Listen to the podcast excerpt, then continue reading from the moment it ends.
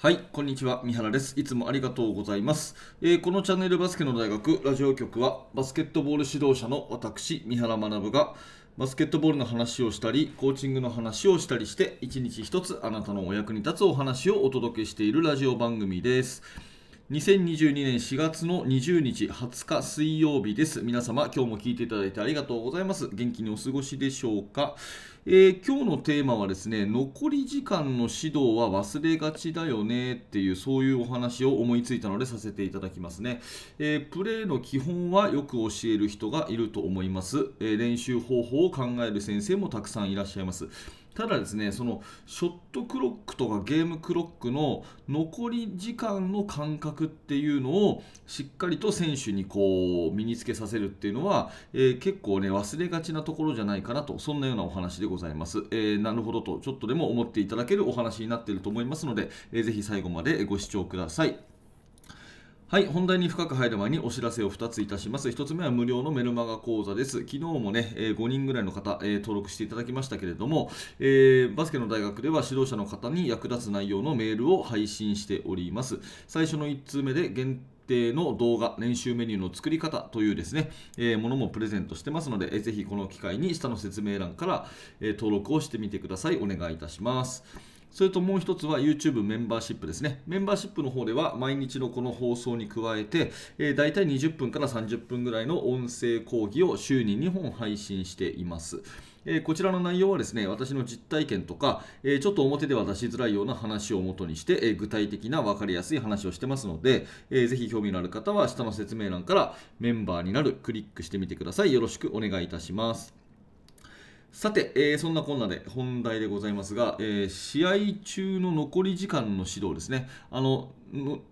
大会まであと何ヶ月あるとかそういう話ではなくてゲーム中にですねショットクロックがあと何秒なのかとか、えー、まあ、ゲームクロックがあと残り何秒なのかっていう感覚をコート上の選手が持っているかどうかっていうそんなお話です。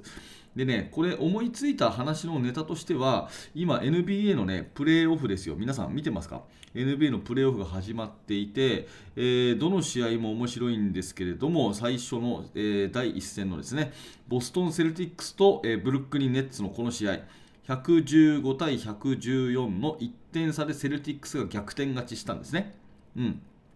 で、これがブザービーターで、えー、テイタムのレイアップシュートが入ってブザーがブーってなって劇的な逆転勝利という試合だったんですが、えー、これがこのシーンがですね結構 SNS で、えー、まあ、話題になっていてものすごいこううーん賢いプレーだったんですね、え、どういうプレーだったかっていうとあのまずですね残り12秒ぐらいでセルティックスが、ね、相手の方のバックコートのゴール下でリバウンドを取りましたと。でタイムアウトは、えー、取りませんということですね。で残り12秒でこうボールを運んでいって、えー、まずですねブラウンが右ド右ウィングからドライブするんですね。レイアップを狙って。ね、でドライブをするのに対してディフェンスみんながギュッと集まったんで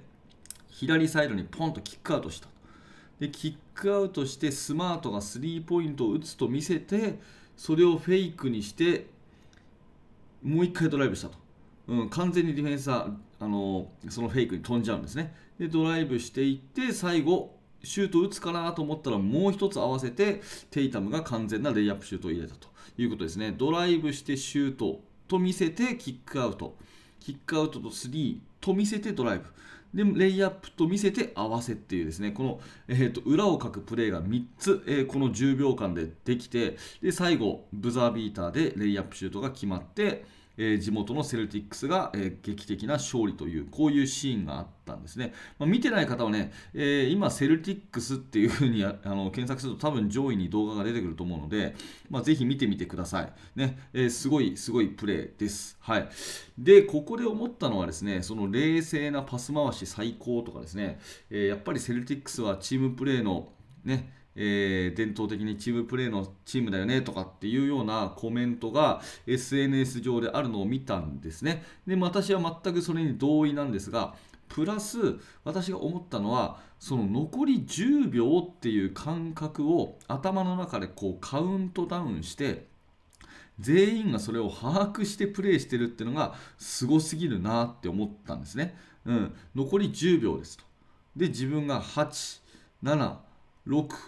5ってこう頭の中で数えながらプレイできてるっていうところがすごいなって思ったんですね。でこれ言葉だけで言うと結構簡単な当たり前なように思えますけど意外とこのピリオドの終わりそれからショットクロックギリギリの時に時間が頭に入ってない選手って結構多いんですね。というかこれ結構難しいことだと思うんですよ。次元の終わりになんか間違えて残り時間がまだね5秒ぐらいあるのに0だと思ってセンターラインからボールぶん投げちゃったとか、なんかそういうシーンありません？あなたのチームでも。私のチームではあるんですけど、そういうことがよく起きるんですね。で、えー、残り時間が4秒ありましたと。で、シュートを打ちましたと。そうすると大体リバウンドで絡んだところで、このクォーターが終わるなっていう感覚とか、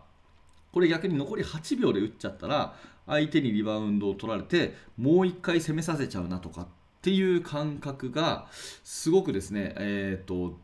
接戦になるとこう大事になってくるんですね。なので、この残り時間と点差をちゃんと考えてプレーさせるっていうことをあの意外とですね指導者は忘れがちじゃないかなと思うんですね。えー、ボールを持っての基本姿勢とか、えー、スクリーンプレーとかですね。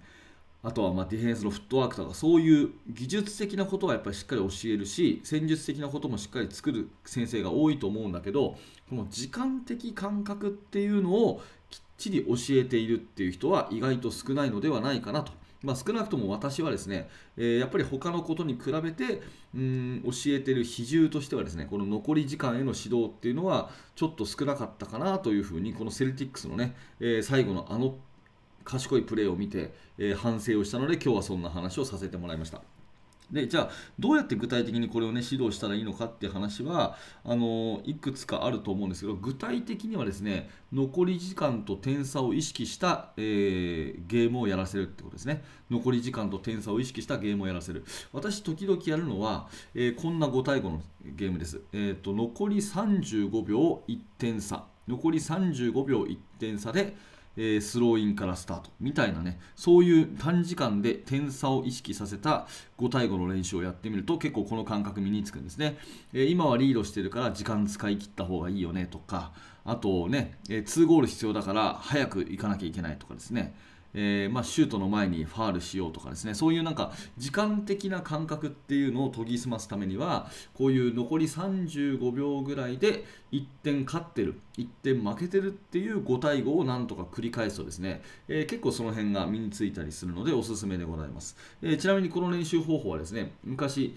京都に行ってあのかの有名な洛南高校さんと合同合宿させてもらった時に、えー、その洛南の吉田先生から教わった練習方法なんですけど、まあ、こういうことをするとですねこの時間の感覚勝負の駆け引きみたいなものが身につくのでおすすめだよというふうに教わって、えー、それ以来ね時々私もやってるんですけどこの残り35秒とかね